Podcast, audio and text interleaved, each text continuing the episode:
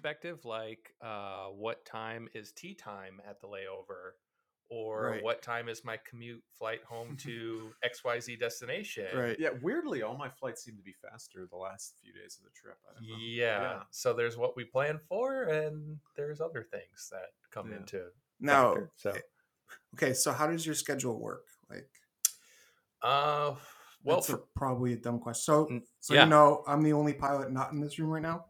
They, well, one person number one flies a big aircraft. Um, person number two is presumably going to fly a big aircraft, uh, and I fly big aircraft on my flight sim. So, um, I'm not out of the game, but less cooler for sure. So, no. Um, all right. So for me, I have to bid on my schedule month to month. Right. So with that comes some decisions on okay, I have to look ahead. Let's say for right now, we're going to have to bid for August, and I have to look at okay, what do I have coming up next month? I have my wife's birthday.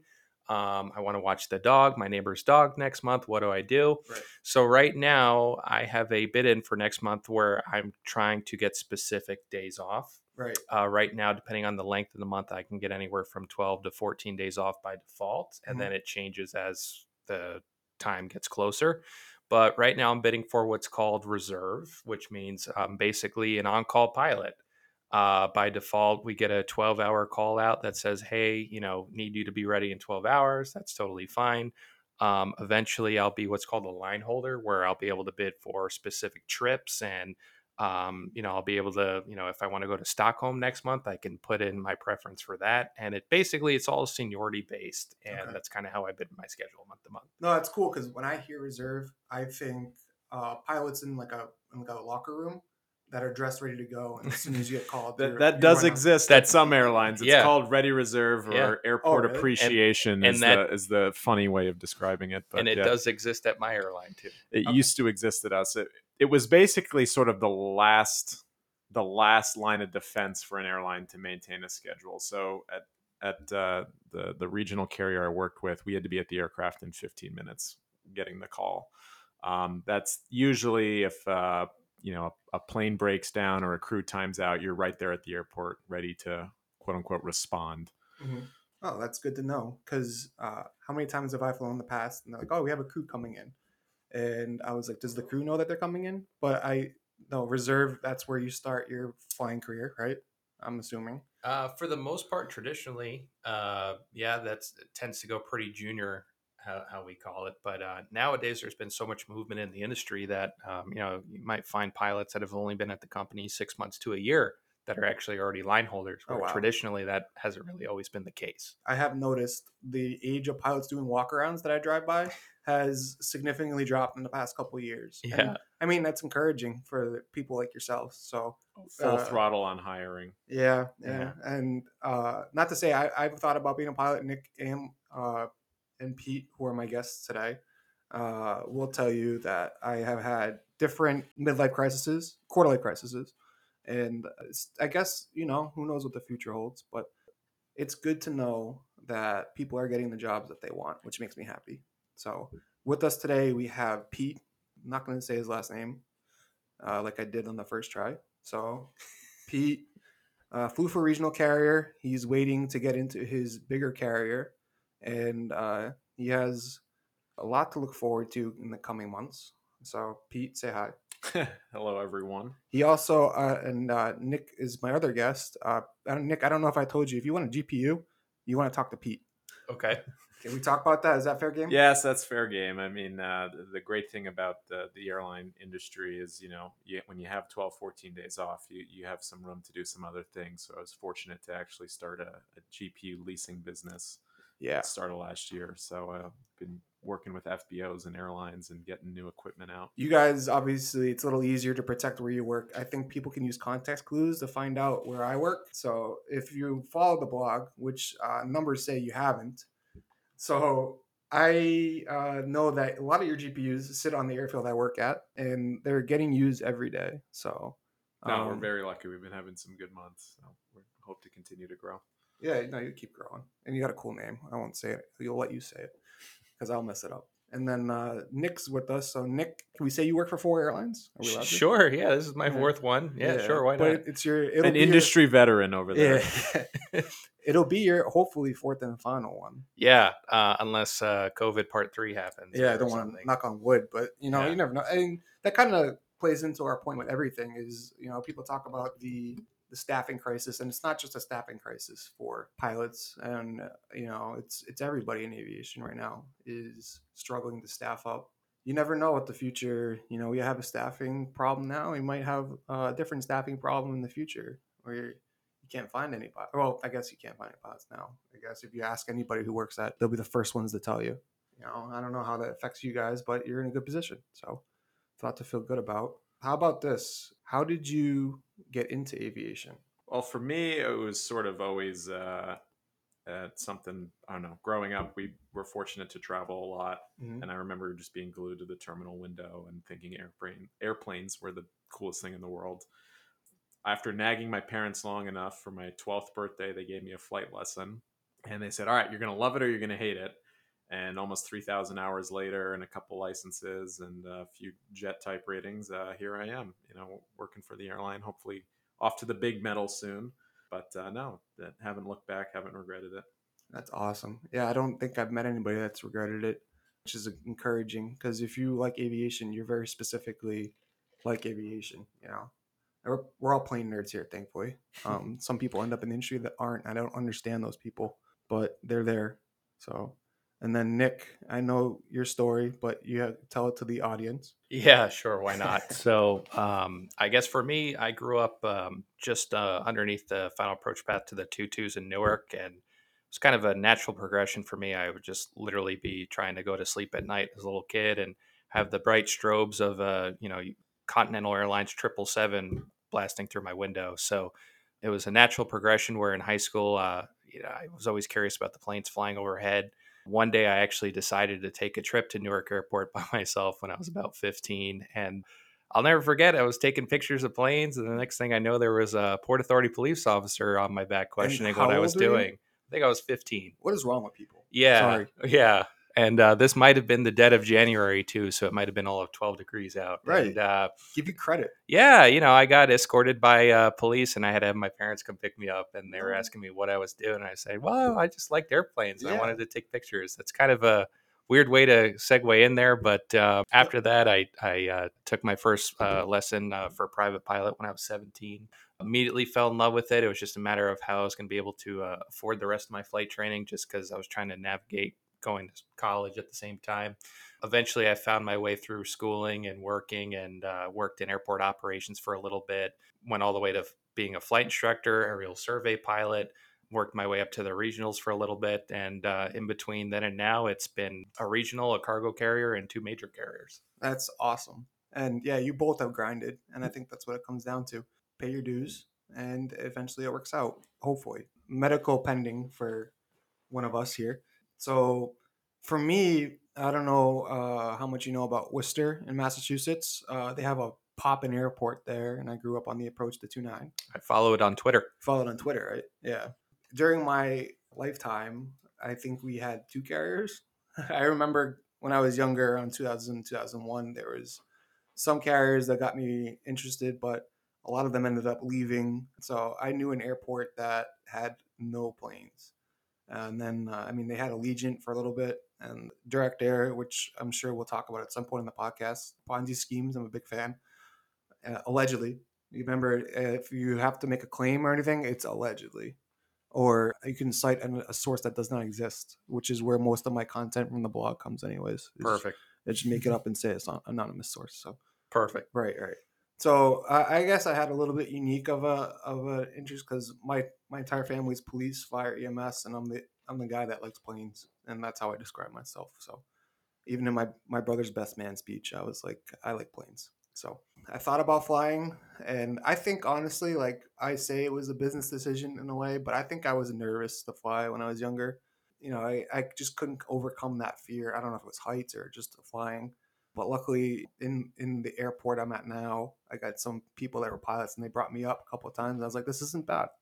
This is actually very fun. I love flying. I'll fly anywhere."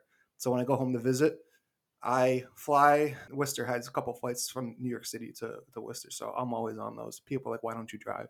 And what do I say? I like planes. You like Embraer 190s? Embraer 190s. I have my seat, 18D. Yeah. Um, and that flight actually uh, does not exist anymore. They moved it to Orlando, um, which was a good business move, but it, you know, it felt personal to me. It felt like they were reading my tweets, and they were like, "This guy, we got to take his flight away." So, I was on, I was on uh, Delta and then American recently, so I got to see which one I like better. Yeah, I think you should really consider uh, reaching out to our boy uh, David Neeleman and Right. see if we can get Breeze on that market. Yeah, well, I texted him. Yeah. He's not texting me back. No, Um, I don't know if it, if I upset him because we're close friends. I'm sure. close I'm sure you are. Yeah, you know, so Breeze flies to the air, uh, airport that I work at. I, I have no problem being very blatantly hint at the airport I work at without saying it. You know what I'm saying? So it's interesting to watch them as an airline because they're really like uh, I posted about it a couple weeks ago. It's as if the JetBlue versus Southwest of the early 2000s. Now you have that with Avelo and Breeze. They're doing big things in New Haven, Avelo, and Breeze is countering it. And I don't know how you guys feel about the ultra low cost carriers and what they mean for air service, but it's fun to watch. You know, it's like watching a dumpster fire sometimes, but allegedly. Allegedly. No, I Mm. think it's exciting for for the the new entrants and the low cost carriers that or the ultra low cost carriers, excuse me. Especially now we have some consolidation coming up with JetBlue and Spirit. Right.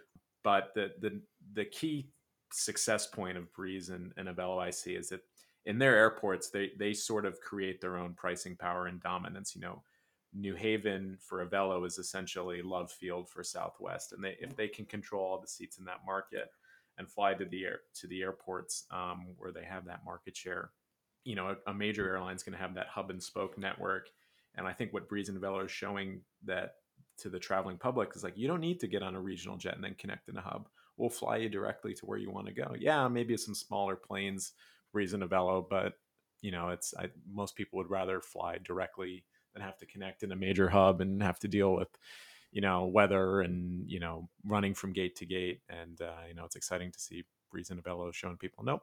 And i think that's what the new model of a regional industry is. It's not going to necessarily be small jets like a crj or embraer. It's going to be 100 150 meh, 150 seats probably a little high but 100 130 seat and you know going more point to point. I mean at one point you could fly westchester to los angeles and it's not a massive catchment area like jfk would be but they can at least fill those planes and they have good performance to do it. So Mhm. it's exciting to see. Have you seen uh, Avelo or Breeze in any of your travels yet? You know, um, maybe I've heard them on frequency, but I've been flying a lot of hub to hub lately. Yeah. So um, it's been mostly, you know, the big three and only the big three that I've been seeing. But uh, yeah, my, my fleet doesn't really uh, do too much of the re- regional uh, routes that I used to do. So I kind of miss, kind of miss seeing, you know, every now and then. I, I would even uh, send Dave a text uh, about an old Miami Air seven three somewhere in I love those. Greensboro, North Carolina. Yeah. And I'd be, oh, what's this guy doing here? You know what I mean? So yeah, we'll make we'll get that out in the open. We'll air that out real quick. Uh, I have an affinity for the carriers that you know people always ask the follow up question why, and sometimes I don't have an answer. But I think it has a lot to do with direct air. So real quick, the premise of direct air was this airline. It's called a virtual airline. So they didn't have any staff other than the management, and they would lease their aircraft and uh, pay for like contracted ground handling at the airports they flew to. So they based a 737 in Punta Gorda, and they would fly up to Worcester on like a Tuesday. It would fly to Sanford from there, go back, and then go back to Punta Gorda. So that was it was fun because you never knew you were gonna get. So it was most. It started out with the Virgin America A320. Oddly enough, even for young Dave, I was like, that's not gonna last. And surely enough, maybe four months, five months. That's how I became exposed to carriers like Miami Air, Extra, Xtra Airways. For a while there was Vision. Did you ever hear of Vision Airlines? I'm not sure I, I've heard of that. Yeah, it's oh, it's a thing. It, it was a thing, and then uh, there was an airline called Sky King Okay. that, that would fly. Yeah, it was fun. They, they would have these clapped out 737s because I flew on one. So um, this is not allegedly. This is experience from Dave. I just remember thinking, I hope I don't die. So um, maybe that was me just being afraid to fly. But I mean, I'm still getting my mind wrapped around Delta Song and their lime green 757s. but so did they fly to Newark? I forget. they did. They did. That's Didn't- how I became exposed to them. Do you remember Delta Song? Oh yeah, I remember flying them from LaGuardia to uh, to I want to say Disney World or Orlando and So stuff that's like what that. I, that's what I flew. I, that that was the airline for me. So like that was the first because you know you're gonna have favorites, right? Like you had a favorite and you have a favorite. That was my favorite, even though uh, they flew to Boston, so I would just see them flying over like I don't know, 15k, 15,000 from Boston back when uh, you know they just kind of vectored everybody out of Logan. And uh, I actually flew on them, so I was excited to fly in them. My uncle, shout out Uncle Chris, um, if you're listening, and I hope you are. I flew them from what was it, Bradley to Orlando, and I knew they had the pink breast cancer livery, which I was obsessed with for some reason. And I had the model in my backpack, and guess what plane I flew on to Florida? The pink uh, Delta Song uh, breast cancer livery. Was it that obvious? Uh, I think it's still actually in service today. oh, actually, I did the research. It's not. It's, Oh, it got that's- scrapped a couple of years ago. Oh, that's Yeah. I know, but most of them are still in service. In fact, uh, at the airport um, I work at, you know, the Yankees, the Knicks, and the Rangers fly out, and they fly on all pretty much former Delta Song aircraft that are pimped out on the inside. Yeah, I wonder if I have any of those in my logbook. It, it, it would be pretty cool if you did. And then if you ever hypothetically did fly on one, just make sure you check out the Shaq Lav.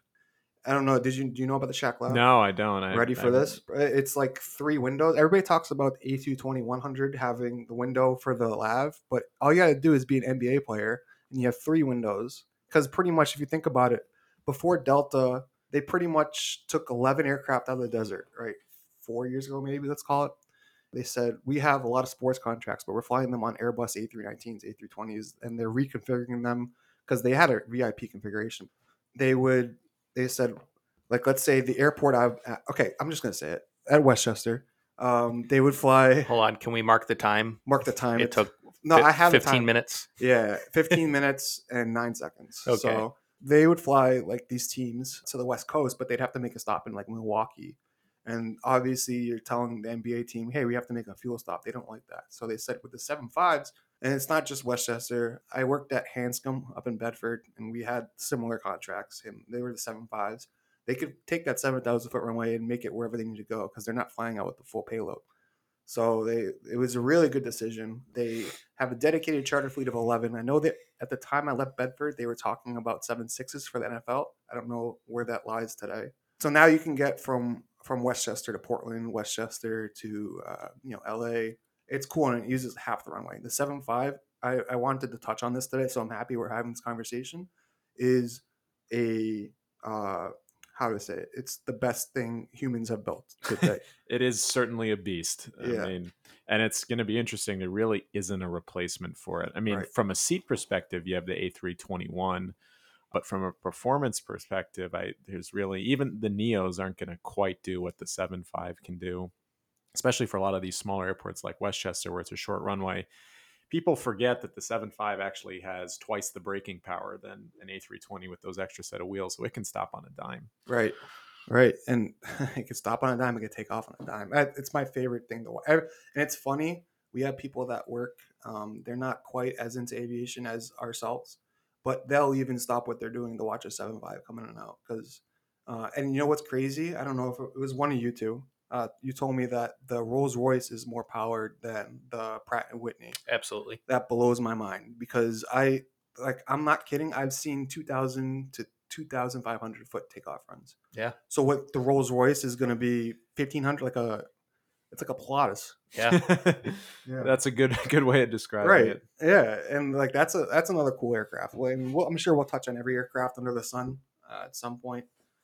Uh, I'm jealous. The 7.5 meant a lot for me growing up, and it's good. It's a good point, Pete, because I'm a big Boeing guy. Um, I'll get that out there as well. I'm a little disappointed that they've made the decisions in the past 15, 20 years where Airbus is just going to take the market share and run with it because there is no replacement. I'm not too sure about that. I, Yeah. I I think the 321 Neo market, especially the LR and the XLR, which for the you know as of today has not been certified yet, the XLR. Yeah, there's certainly a lot of markets on the East Coast where you you could totally see 321 service, but cargo plays a huge role in transatlantic revenue. And those 321s, you know, they may be slightly restrictive in as many seats, you know, coming westward in the uh, in the winter time, you might have some headwinds. So you may not be able to fill those seats, but you may not certainly be able to fill the belly with cargo. You know, so airlines make a lot of money doing uh, that cargo revenue. In fact, I was I remember I was flying back from Dublin and we were you know departure time came up and the captain said hey we're going to be delayed we're going to add in a couple extra pallets of cargo it's it means that cost and delay means a lot you know or the the cost and delay isn't offset by the the revenue that could be created uh, with with with that cargo Right, So, and this was on a CRJ 900. uh, I, no unfortunately the crj is not not the uh, not the best cargo i think it was an a330 200 or 300 I gotcha. I do have to say the CRJs are fun to watch because you know, obviously we get our fair share of them, and they have their own dedicated ballast carts.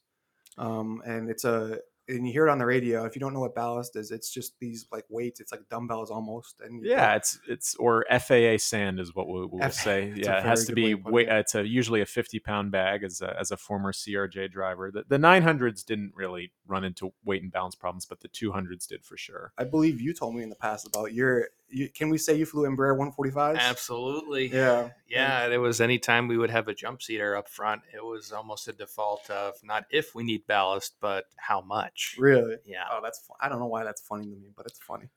I could. I could be the ballast. Just put me in. I mean, not in the. Put me somewhere strategically on the plane. I'll. I'll spend my life being a ballast. I don't know. I don't think you want to ride in the cargo hold in the back. I Well, know. mm, I know we could shift something. Maybe we kind of loud back there. Let's see. We'll take whoever booked like the basic fare, where Yeah. they don't even get their money refunded.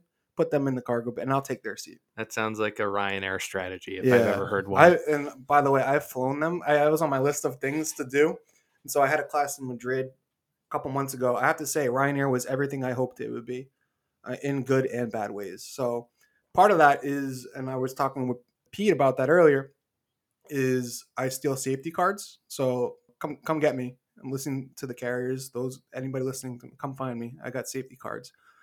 They don't have safety card. They they plaster them on the back of the seats. They have to cater to me.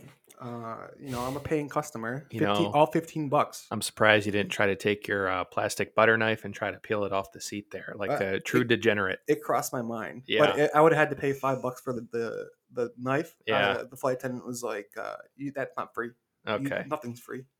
And then I was like, "Where's the bathroom?" And then she's like, "To answer that, you need to Venmo me ten bucks." So, um, allegedly, but no, it's uh, interesting because so many of these American airlines are attempting to replicate what Ryanair's done to an extreme, and like we just talked about the ultra low sky. We'll not get back into that, but even carriers like uh, JetBlue and uh, let's say Sun Country, they're starting to change the ways in the past five, ten years. You know, they're not what they used to be in terms of they're moving towards that model. So, in my opinion, I don't know what you think, but that could be the dumbest thing you've heard all day.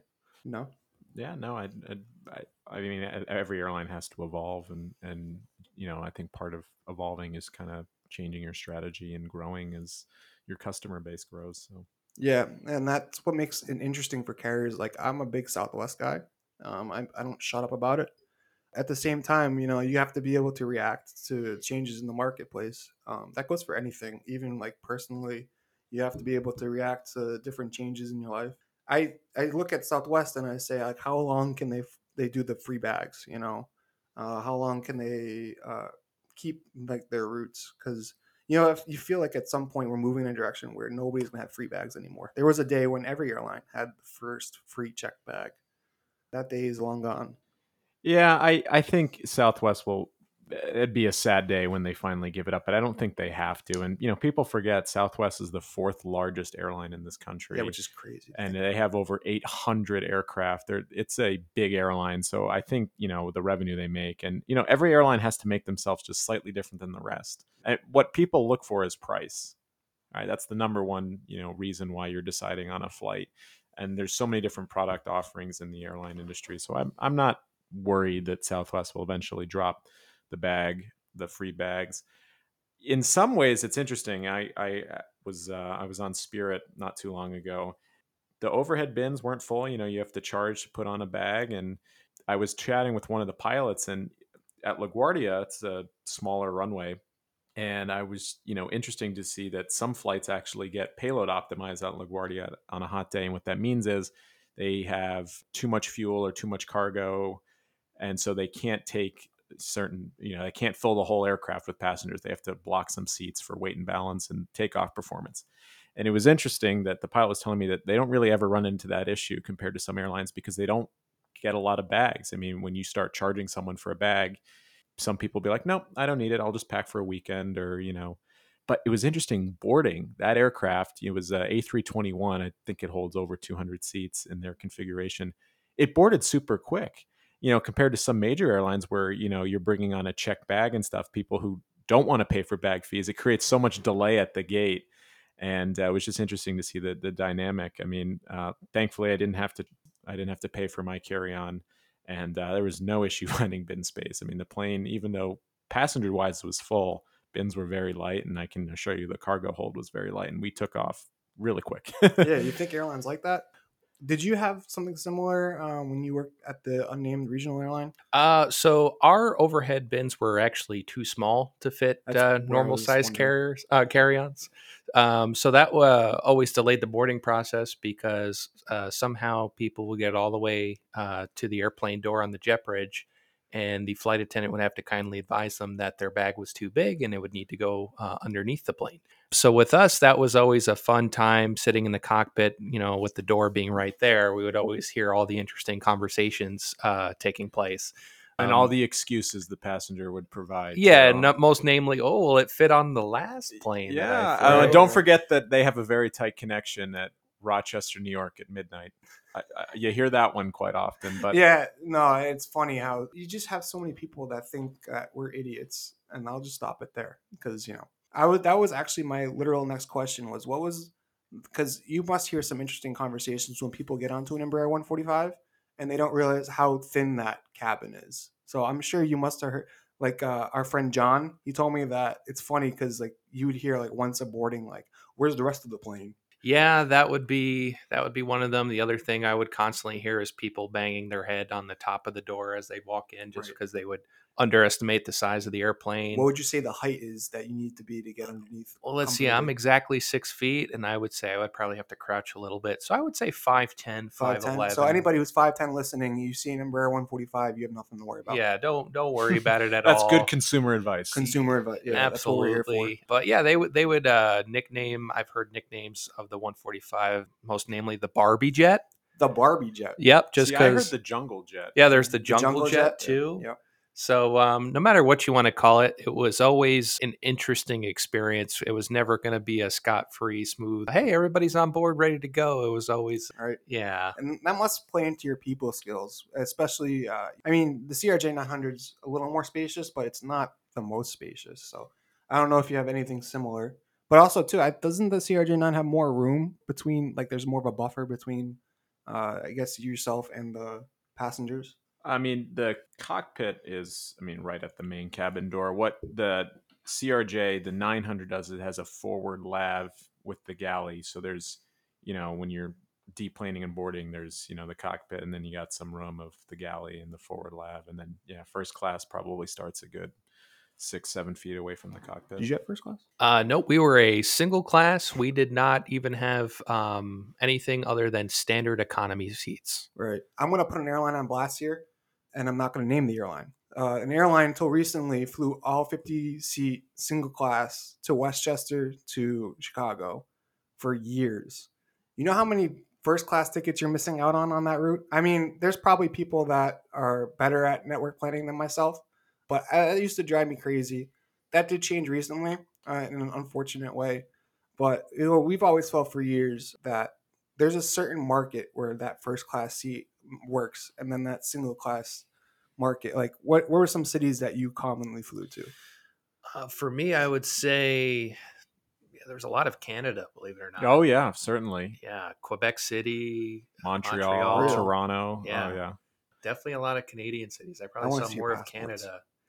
Yeah, I Yeah. mean, my, my passport wouldn't look that cool because not a lot of places. Yeah, they don't, go stamp, don't anymore, stamp which I kind of miss. I Yeah. mean, uh, yeah, I have very few stamps. The first time that was a that was enlightening for me. Uh, until about this time last year, I'd never been out of the country. I went to Canada. They were like, "Yeah, you're all set. You can go." And I said, "Well, you're not going to stamp it." And they said, "No, go." They probably get that question like hourly, if Yeah. not more. Well, maybe they got tired of paying for the stamp bank too. You know? Yeah, it probably saves them money on the retros. I mean, when I Yeah, but when you look at those kiosks that you're scanning your passport, those don't look cheap. yeah, no, you're not kidding.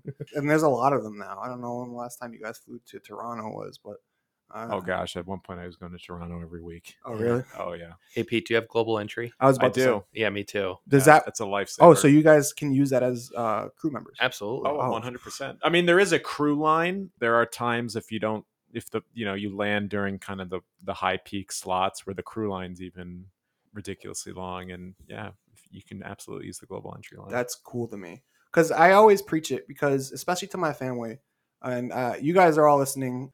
Just assume that unless I'm the least favorite in the family, but you guys, I've preached and I won't shut up about it. Where global entry will get you pre-check, but even if you fly in the five years, maybe once or twice internationally, it pays its its worth.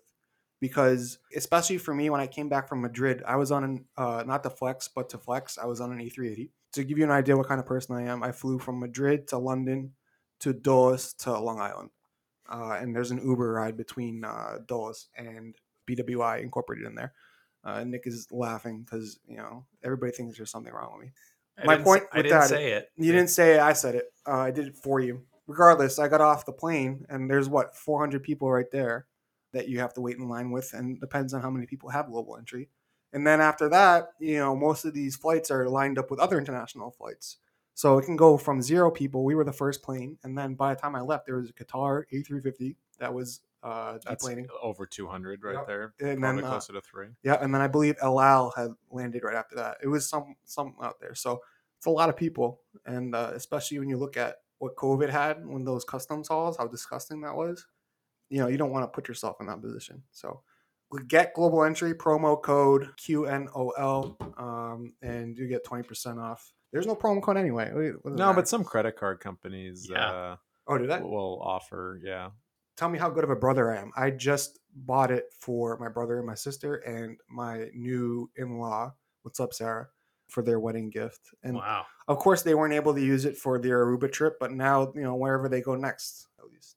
Aruba sounds nice. Yeah, but do you? Neither of you guys have Clear, right? Uh, no. No, Do you have but clear- one of the awesome benefits of being an airline pilot is uh, we have our own dedicated security lane. Yeah, good point. There's no point. That was a dumb question. Listen to Dave. There are no How- dumb questions. just- Only dumb times to ask. Only questions. dumb times that. Yeah, you're right. You're right. Yeah. Because uh, people always ask me about it, and uh, not to say anything, you know, I'm not saying bad, but you know, pre-check's worth it. I don't think you need to do anything more than that because Clear's not open all day. So when people show up and Clear's not open, they're like, "What do you mean it's not open?" And I'm like, "Well, they're open till 1 p.m. That's not our decision. That's a Clear decision." So it's a tough pill for people to swallow, and it reflects poorly on airport leadership. So I don't think it's my point. More is it's not worth the extra investment. You know, get global entry and call it a day. You're both flight instructors. That's something that uh, stood out to me. You you're a flight instructor for a little bit, right? Yeah. I meant to check with you before we started recording, just to make sure I didn't mess that up. No, we can we can we can check now. Well, I was gonna say, yeah, we'll check verified. I was gonna say, what what were some takeaway? Like, what do you feel helped you? Because I know a lot of people when they're looking to fly, they say like, I don't know if I want to be a CFI. You both seem to be thankful that you did it, right? Oh, Yeah. 100%. No regrets being instructor. It, it's a terrific experience. I will say that if you're looking at becoming a pilot or a airline pilot, corporate, or you're building experience, you don't have to go the CFI route. And some people, you know, the flying is not particularly hard. It's just the ability to teach Right. and getting your teaching vernacular down and your lesson plans and stuff. And not everyone, you know, they may be an excellent pilot, but the teaching component, not everyone can teach sometimes you know some people they're not um, I'm trying, to say this.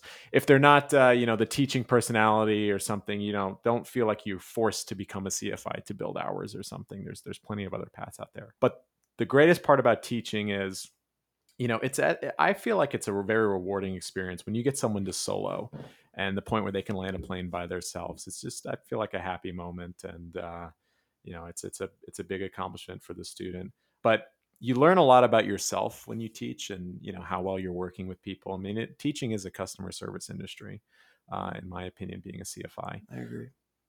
Oh, Yeah. Similar. um, just the mentorship opportunities too as a flight instructor um, you know, I, I my path was interesting. I I started out as a flight instructor and then found my way into being an aerial survey pilot just because I liked the idea of being able to, you know, fly a 172 all around the US and Canada.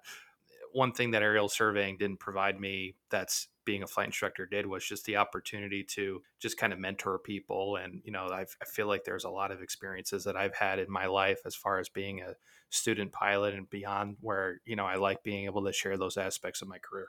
Right. Yeah, it's awesome because, uh, and I encourage it because some people say I'm not the like Pete said, like uh, they feel they're not the teaching type, and that's true. You know, it's something that you learn though, because I think it it helps you develop as a person. And as a, I mean, this is coming from somebody that has uh, half an hour of flying under his belt. Thank you, Pete, for signing off on that. You're welcome. Uh, that my stick time was it was in a Cirrus and I was told uh, I'm a natural, Nice. and I don't think he's serious though. yeah, But- we're gonna have to pull the tapes on that one. Yeah, yeah. So in general, I always say like uh, you know, step out of that comfort zone. You'd be surprised what it can do for you down the road. Both very successful. And then aerial surveying, I have to say that's an interesting topic because I and there's a I don't know where the hub for aerial surveying is, but I feel like I know more people in the Northeast than Yeah, I mean, I, I can't really say that there is a hub Right. because if you talk to any aerial survey pilot, there's there's no aerial survey pilot that's really based in one location, with the exception of a few you know smaller companies. But um, most aerial survey pilots, they their home is the sky, right. quite literally. Oh, how that that's a good talking point because how much were you home when you were an aerial surveyor? Well, let's I see. like I didn't see you. yeah, I mean, my family didn't see me. Right, right. um, my my then girlfriend, now wife, didn't see me a lot. Right. But uh, you know, I, I would I would say there was a 14 month stretch where I was probably home for a total of two weeks in that 14 months. Wow. Yeah. That's great. And I don't know what Purdue was like. Can I say Purdue? yes, you- that's that's fine. I said too too late. I made that decision for you. So obviously we can talk about Dowling. The school no longer exists. So I mean, who's rest, gonna rest in peace. rest in peace? Uh, who's gonna come after me, right? Uh, I'd be surprised. You know, we had very different. Um, you know, when I started, our fleet of warriors was getting sold off. Right, that should have been a red flag. I don't know what aircraft did you fly when you were at that one? So I, I was doing mostly flight team work. Right. Um, I just had a private pilot certificate at the time. Um, still saving up for the rest of my training. So I was mostly flying the good old uh, 152s and and laying uh, lines of uh, flour across the runway, trying to do spot landing practice. Right, right. No, that was fun to watch. Honestly, like I wasn't on the flight team, but that was fun to watch. I don't know. Did you have something similar at Purdue? Uh, Purdue did have a flight team. I, I was not on it, but Right. uh, I remember, you know, before they would do their competitions, they would paint the wheels in like that, like test pattern. Oh, yeah. test dummy. Really? Oh yeah. because that's when they did those accuracy landings. That's how you know they had the camera and stuff. They could see exactly where the wheel touched down and stuff like that. It was really So cool. So you weren't, but you still did a lot with Purdue. I f- And did you fly the Phenom? Did we talk I about did. Yeah, Purdue had So a, cool. a Phenom 100 um, Had. when I was there. Yeah, they sold it uh, just recently, within the last year or two. But that's still cool. That's uh. And what was the fleet otherwise? Um, the primary trainers at when I was there was the Cirrus SR20, and then we had for commercial we had the Piper Arrow, and then for multi was the Piper Seminole. Um, my senior year, they switched over to the Piper Archer for the tr- for the training fleet. Those Cirruses were getting about ten, almost twelve years old at that point, so it was time to, to cycle out. Right, right. Not to compare Purdue to Dowling because they are very comparable if you look at it, right? I hope you can sense sarcasm there. Yeah. So I have a very unique sense of humor. So was it uh, an arrow we had? Yeah, you know the Arrow and the Warriors and kind of a a, a roving fleet, but uh, Right. but yeah, it wasn't wasn't It- quite a phenom level. It wasn't a phenomenal. I- If we did see a jet at Brookhaven, by the way, and we did once a year, maybe Yeah. it was talked about for weeks. Yeah, I could very distinctly remember a Falcon 50 landing at Brookhaven, Oh, man. and it was a big deal. Right, right. So to give you an idea, we had an arrow, and uh, I did not fly at all, but I played on the baseball team, which has a campus next to the airport, and I would see this arrow. It never stopped flying, and I would know that because the nose gear would only halfway go into the well. I don't know. What can you tell me about that? Because I still to this day don't know what happened there. You know, you know, I never even had a chance to fly the Dowling Arrow, but I think the tail number is one eight three Delta Charlie. Oh, I let's see where that's at Totally today. wrong. We're pulling it. You up know on what's funny is, right uh, one of them I actually ran into in Bedford when I was a line guy, and uh, it was painted like Dowling, and they had instead of the company, I'm not going to say the company, but they had their logo over where the Dowling used to be. Did you ever consider Pete any local schools when you were? Yeah, I actually got a, a when I was applying and stuff. I, I sort of had three different uh, career ideas. Um, Purdue was I wanted to go to the aviation school, um, but I also applied to Syracuse because that uh, at one point in my life I thought I wanted to go into TV broadcasting and journalism. Our You're a natural. school, well, you're too kind. Our school, uh, where I went to high school, we had a TV program, and uh, we had our own TV station, and it was sort of like the news for the town. And I got into that. I, I started as the the the weatherman, although don't give me too much credit for that. They just since I was learning to fly at the time, they're like, ah, you probably should know a little thing about weather. So I, I applied there, and then uh, I also applied to um, Vanderbilt. Um, I thought maybe I wanted to be a doctor, so I was thinking about going to med school down there. I worked on an ambulance starting when I was uh, I was oh gosh, 16 or 17. Uh, I worked on an ambulance and uh, thought I, you know, might want to go down the medical path. But at the end of the day, I thought planes were the coolest, and Right. you know, I was rejected from one school and accepted to the other two, and so it kind of made the the choice for me. Right. And Nick, you just kind of know how we know each other. Can I tell the story? Yes, I'll- D- I'll- Dave and I met at a very interesting uh, uh, so me and Pete go back. So at, at Westchester, uh, part of the first aid is my position. Uh, I mean the initial first aid, and I'm trained in, in everything. And a call came in from Tower. Now, I will say that um, it's like the game of telephone. How the information comes in is never what's going on. So I was told that there's a Cirrus coming in with a hypoxic passenger. So I was like, okay, well, let's see what we got here. And I showed up and I was thinking that there was a hypoxic passenger. I was very early in my days and I did not know what to uh, expect. And I show up and I have the bag, and Pete will tell you I fumble. What did I fumble?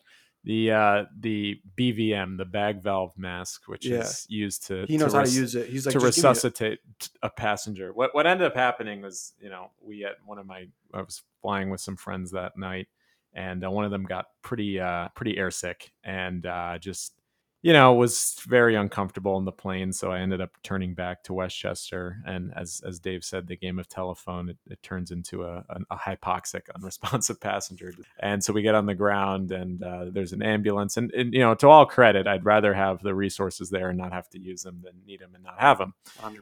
and uh, so I met Dave, and you know when when we got a when we taxied into the to the parking area, my passenger was starting to kind of come to and feeling better, and I think just being down on terra firma helped him out. And there's Dave holding the the bag valve mask, and uh, Oh, I dropped that thing like the butt fumble.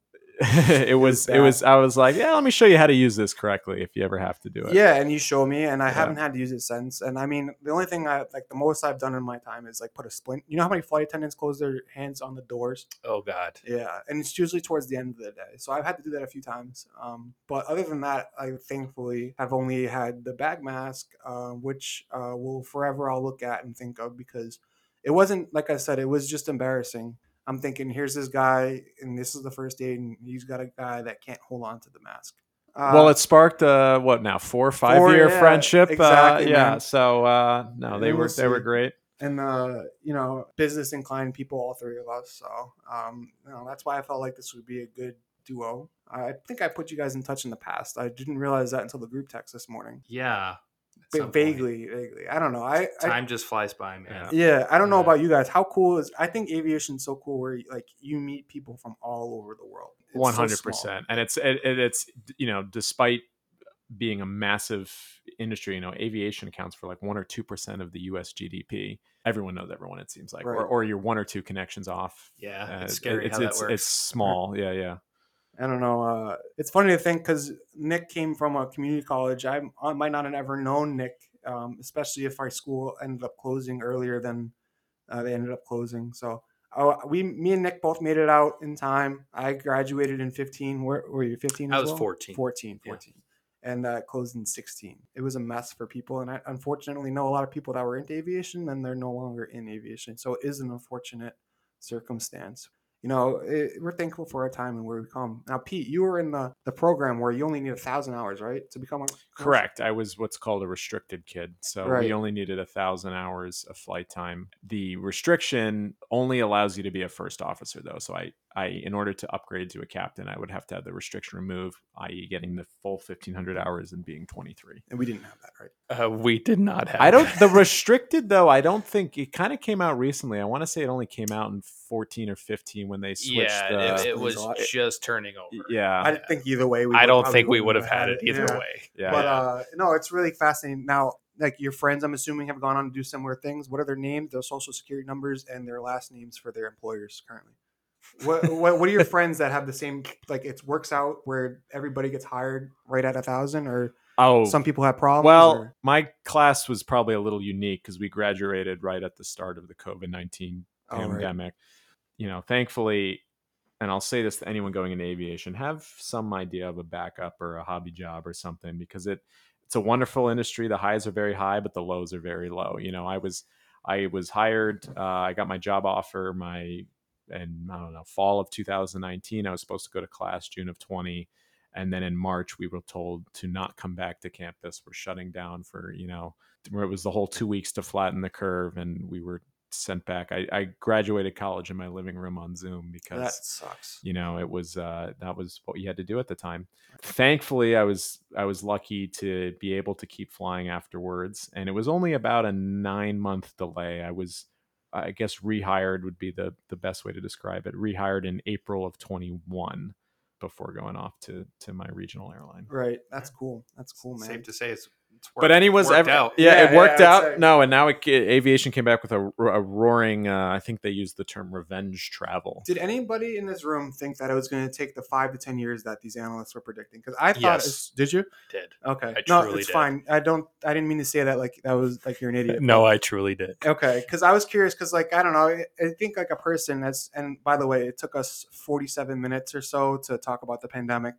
Uh, so you know we made it a lot further I think than uh, we thought we would make it. But uh, I don't know. I, I thought as soon as people were allowed to fly again that there would be a boom, and that's kind of what happened. I mean, I think it was a mix of both. Yeah, and that you know humans are social people. We want to be together. I think the pandemic changed travel, Right. but uh, you know the best thing I think for young pilots entering during the COVID time. I mean, luckily all my friends from my graduating class were all employed and well up the seniority list at this point. There's the whole 65 age retirement rule, and just because there's a pandemic doesn't prevent people from turning 65. So you know, in the next half decade to a decade, there's going to be so many retirements. So all COVID really did was buy people time. So while I wasn't expecting to come back to an airline as, as quick as as quickly as as I thought um, or was expected, you know, I knew it wasn't going to take five or ten years, but it, I was thinking more two or three, just because they're going to have to hire. You know, it takes four months to really have a new hire pilot spooled up at an airline, and if you're losing five to eight hundred a year, you you got some work to do. And Um, and the nice thing is with the pilots that are you know closer to retirement 65 those are an airline's most expensive employees so in some ways the airlines are a little bit incentivized to to start hiring newer and i'm using this you know in context cheaper employees so it you know there's some labor savings done when they're you know retiring their older pilots near term and that's why a lot of airlines offered that early out retirement I didn't even think of that. That's a good segue as well because Nick, I think your COVID experience was. I can't. I'm not going to say who you used to fly for, but I can say that Well, they don't exist anymore. they don't exist anymore. So Nick goes to a college and it closes, and then his first regional airline Yeah. uh, folds as a result. I think they were were they the first one to fold out of the pandemic. You or- know, so that's debatable because there was another similar Embraer Trans- 145 ca- Yeah. carrier, Trans States, that had uh, folded just a Water few months before. So, depending on who you ask, you could say maybe that was COVID or not COVID related, but Right. that's a totally different story for a different different day. Um, but yeah, I mean, for me, it was just listening to all of the old cadre that was at my current or the former regional, I should say. You know, a lot of those guys and gals that I flew with had gone through, you know, the 9 11 and 2008 recession. And they were all telling me, yeah, it's going to take five to 10 years to come back. Oh, and, Oh, makes sense. you know, I kind of had to fall on their experience to say, oh, maybe this is the way it's going to be. And then, you know, sure enough, 2021 rolls around and oh my God, hiring is is ridiculous. So, right. you know, it just kind of taught me a lesson that I really, you know, no matter what people project and what people say, like nobody truly has an idea of where the industry is going to go. You can only kind of just strap down and hang on. That's so true. That's so true. And and it worked out for the best for you. I know I've said that several times, but Yeah. you've flown some pretty cool planes, you both of you. I again, the most I can approximate is on the flight sim, which I'm currently on right now, and I'll update you guys all when I land uh, how it was. Um, I'm holding my breath. hold your breath. But in, in general, I, I, the pandemic is something that I think we're going to be talking about for years, unfortunately. Yeah. And, uh, I had a point by my ADHD. Let me look at this. Oh, that's what I was thinking about. So it's funny what part of the pandemic and the staffing crisis is uh, how airlines emerge and and you know you're looking at a lot of cities are losing service right now based on staffing. So, for example, uh, you know, American Airlines, when we were at Dowling, had, I mean, I think it was US Airways for a little bit, even uh, had a flight to Islip. It did well for years. And, you know, you look at the load factors and stuff, but they just ran out of crews and they, they can, they have to use that crew on a flight that they're going to make more money on. So, how do you think in the next five to 10 years, you know, that impacts? I mean, you guys are both onto bigger carriers at the, at the moment, but, you know, that's going to change not just like career paths, but that's going to change communities. It it is, but I you know I think there's so many opportunities. I just think that the airline industry has to stop looking what they did in the past, and they need to look at the future. Um, you know, a lot of these regional jets are are limited to 70 to 76 seats, and that is usually a function of the pilots unions negotiating what's called a scope clause. Yeah, I was going to say, is that a scope clause thing? Yeah, and the scope clause um, basically says how much flying can be outsourced, and they're pretty extensive agreements. They get very um, technical with air- aircraft weights and how many seats and stuff. You know, recently, and you know, it's it's nice that to have this. You know, a lot of the regionals have upgraded their salaries. Most new hire FOs are, are making pretty much six figures, if not more, at, just starting out. So when you divide that salary by those 70, 76 seats, the, the margins are tight, if not, you know, it's probably operated at a loss. Well, with the scope clause, if that were to go away and all the flying were to be done in house by the major carrier, an airline could theoretically operate with as many seats as they want. There'd be no restrictions on that there's uh Embraer I know has a new regional jet, the 175 E2, the second generation. I want to see it. those in America so bad. Well, they've had to postpone it because the U.S. market in itself is very big on you know regional connectivity, and a lot of the regionals are, are bound by a scope clause with their major parents, or their parent company, I should say. So you know, you take that new a fuel efficient jet, no one can buy it because no airline can operate it with the current agreements with their pilots. So if all that flying was done in house, you could buy whatever jet you want and you can operate the most efficient. It drives the market to, in, to efficiency. These CRJs and these E145s are getting old. The CRJ, they stopped production a couple years ago. So it's starting to become a dated product. You're going to start to see more maintenance being involved to maintain an aging aircraft. And so I just don't think the past regional product is going to be sustainable in the future. I think also in the United States, some clever marketing in the early 90s and early 2000s about switching to jets and avoiding turboprops. I think also kind of hurt the industry a little bit. Absolutely. If you go to Europe, there's, you know, this there's no fear of propellers. I think in the United States, there's almost this public perception that you see a propeller, it's unsafe. And you don't like Q400s? I love Q400. That jet flies fast. It's got great takeoff performance. Um, now with all the acoustic sound engineering, you know, propellers aren't quiet or, or excuse, are more quiet than they were. Yeah, And- and you don't even have to go to Europe. You You- can just go to Canada. Yeah. You s- I Porter, see baby. Porter, Porter. Ab- Absolutely. Didn't you have aerial surveying out of Billy Bishop or something? You know, I took a GA plane there, but that was just that was it. that Okay, was for that's right. fun. That wasn't air Yeah. survey. But yeah, you don't even have to go to Europe. Just go to Canada. Even uh, Air Canada Jazz. and Go- in yeah. the Caribbean too. I mean, you, yeah. you're taking a, a vacation in these islands. You're you're getting there on a turboprop. You know, turboprops are really good at about twenty five thousand feet. That's kind of their cruising efficiency. They burn significantly less fuel. You know, there was there was days I'd be flying Detroit Lansing. It's fifty six miles Yeah. on Yeah. a on a jet, and we're just burning way too much fuel for that. And while the it, you know a, a market exists if someone's willing to pay a price to do that, and it sells regional feed, but the time savings from a jet to a turboprop minimal. I mean, these turboprops can fly close to 250 knots, and you know, on a flight that short, a jet's only going to 7,000 feet. So, I'd I'd like to see turboprops uh, kind of make a resurgence, and I think that's where you can get the regional connectivity. Um, I think there'll be some eVTOLs coming soon. Oh yeah, I, that's I, I be don't deny that that, needs that's its own podcast because I can tell you right now, it's coming. It's coming hot.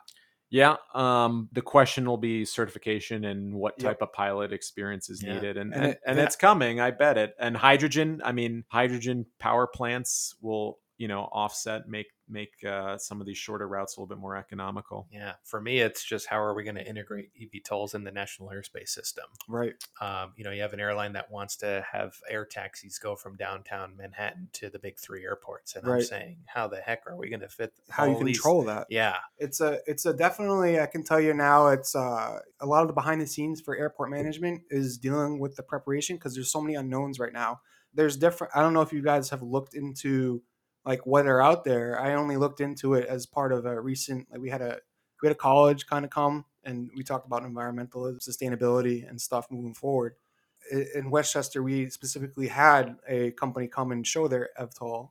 You know, think about it. New York City is going to be one of the first places to see it because you're going to have people go to Manhattan from any airport in the in the big three. So it's going to come down to that. I know there's a major airline, it's going to stay unnamed, that um, is planning on flying people out of Chicago and San Fran to hubs in, in the in the cities that they have hubs in already. So you'll be able to book a ticket from let's say White Plains to let's say San Francisco, and then you'll connect onto an EVTOL that'll take you wherever you want to go. So Yeah, and it's certainly exciting to see. I, I think uh, I don't think they'll be autonomous right off the Right. way. I think we're some ways away with that. Uh, no, I think they'll be piloted initially, Mhm. and then uh, they'll they'll kind of evolve the technology from there. But I think the FAA and and the next gen air traffic control system is going to need big reboot. Well, Um, you you want food for thought, and this is something that was brought up at a conference I went to not long ago. Is think about airport infrastructure. How much energy is going to be expounded on recharging these aircraft for these quick turns, and it's not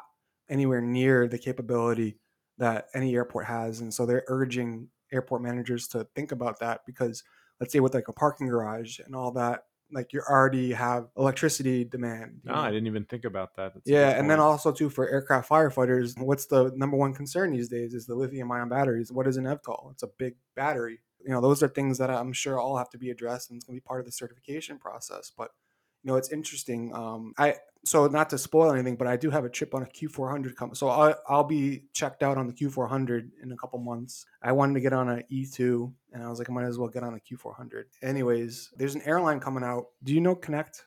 I don't know if I've heard of Connect. Connect? No. Did you ever hear? I, I did hear. I know they're uh, they're starting up with Q four hundreds. Yep. And uh, ATR is a two. I think are, are in the plans. Maybe. The hydrogen powered ones. Oh yeah. So So the the- uh, the Evo, I think they call Yep. it. Oh, Yeah. And did you know that there's a hydrogen powered ATR coming out? I might have seen it briefly somewhere. Briefly, Yeah. uh, you know, it's cool to see. But uh, you know, I talked to the founders because the, the company is based out of Bedford, where I worked, and uh, they have a couple of challengers or they manage already in the past, which is why they're in Hanscom. But now they're getting into the 121 work, and uh, the certification process is just taking a long time, which is why they're not up in the area.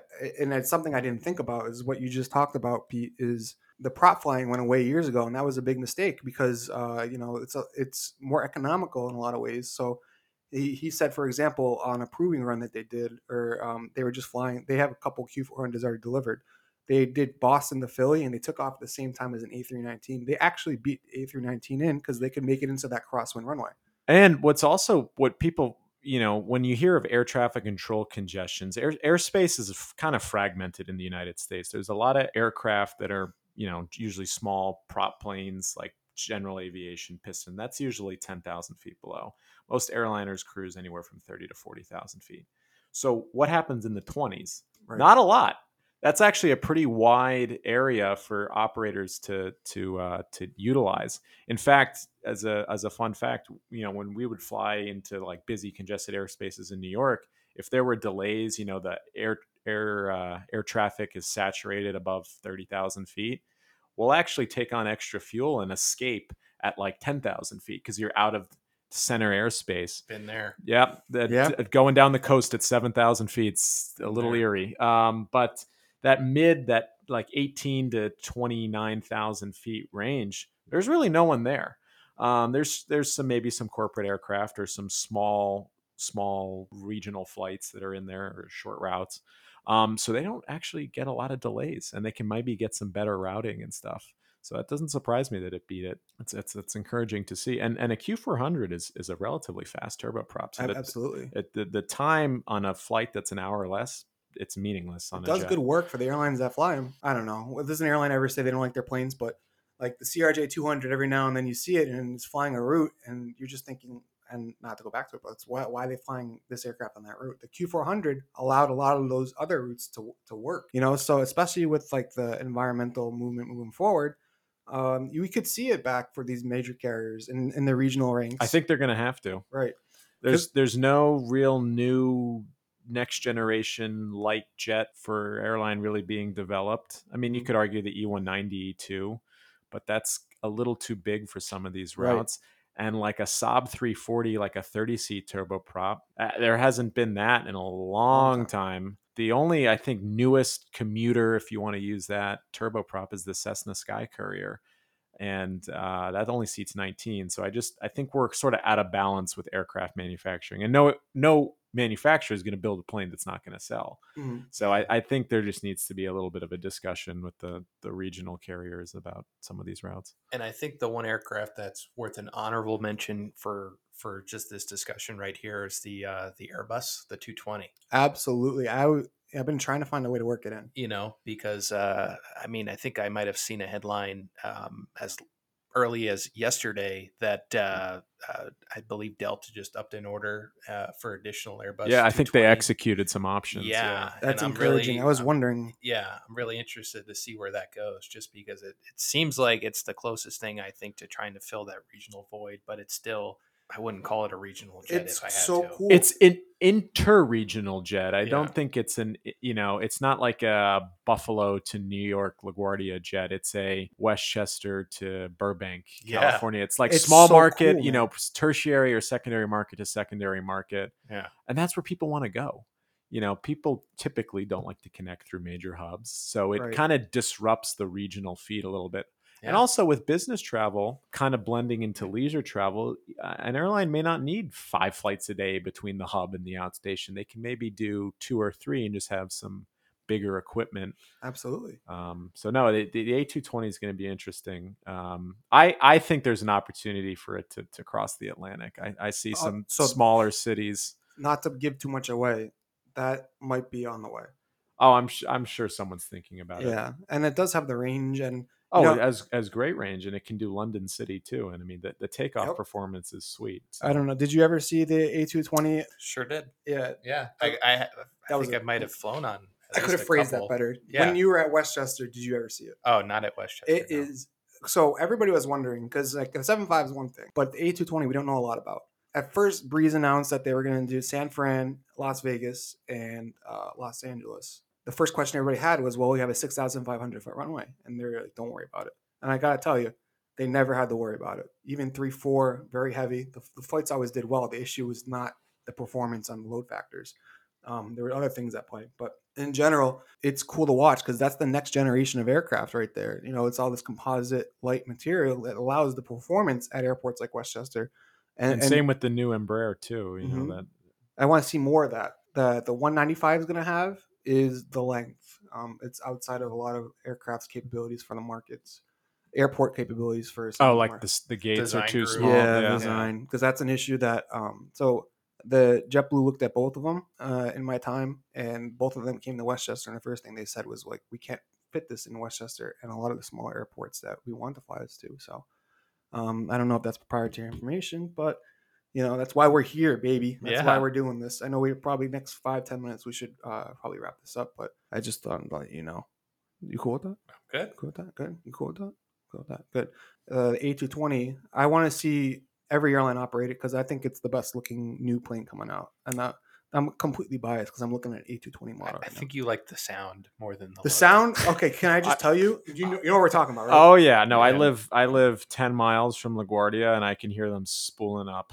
it's that- nonstop. And the more A220s come out, the more you hear it in your sleep. And it's funny. I was uh, I was getting FOD out of the vehicle yes the other day, and uh, that speaks wonders about what I do. So I did kind of say it earlier, but you know what I'm doing. And I just heard the it's the whale sound. I heard it from a distance. I took out flight radar and I couldn't see it because it was a little overcast. But sure enough, there was an A220 turning, you know, heading towards LaGuardia. So that aircraft, um, it's going to be cool to see. Uh, it's going to be interesting to see what JetBlue does with that specifically because the Embraer 190, um, they're trading them off one for one, but they're not using them the same way. You know, Right. I don't know if you've noticed that. No, Um, that the, the A220 at JetBlue looks like they're doing a lot longer legs. right, right, and you know, I want to see them do Westchester to San Juan. I'm going to put that out and uh, let the universe do its thing. Yeah, I could see that, but I or they could, you know, compete with with Breeze a little bit and do Right.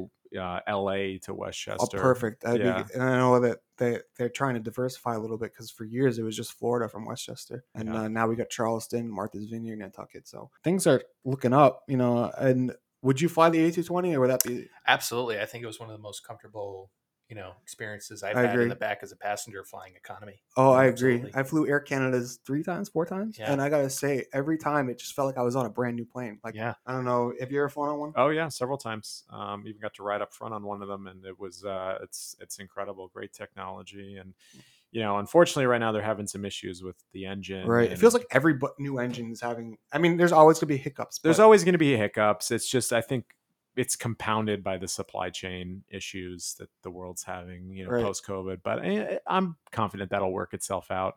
I agree. um, the, or they'll re- do some redesigns or upgrades and stuff like that. But uh, no, it's it's a really incredible aircraft. I what I did want to get to this quick. Uh, the Titanic submarine.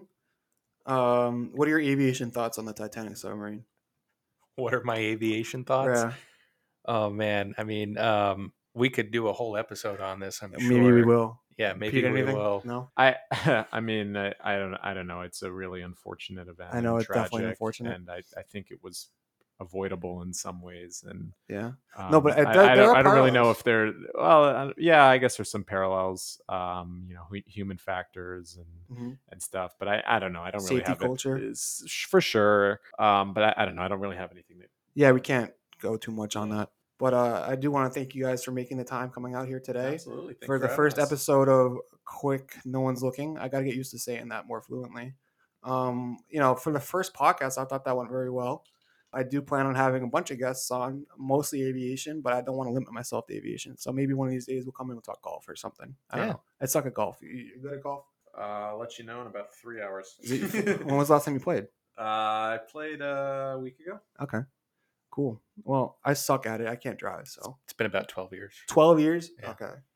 So we'll work on that. What we'll do is we're gonna go well maybe we'll do it we'll start a patreon and we'll go live from the driving range. Um so and then uh, hopefully we'll get some sponsors in here. We'll get some promo codes going to you. We'll get some merch. And i only say it half jokingly um because i think i don't know i got some t-shirt ideas with what i want to do. So check out my website uh airspace. So it's uh, my own airspace what, what do you guys think about last thing what do you think about the url because i was thinking about maybe find I wanted myairspace.com, but it's taken at the moment. Uh, I can stick with my own airspace. I just think it's a little wordy.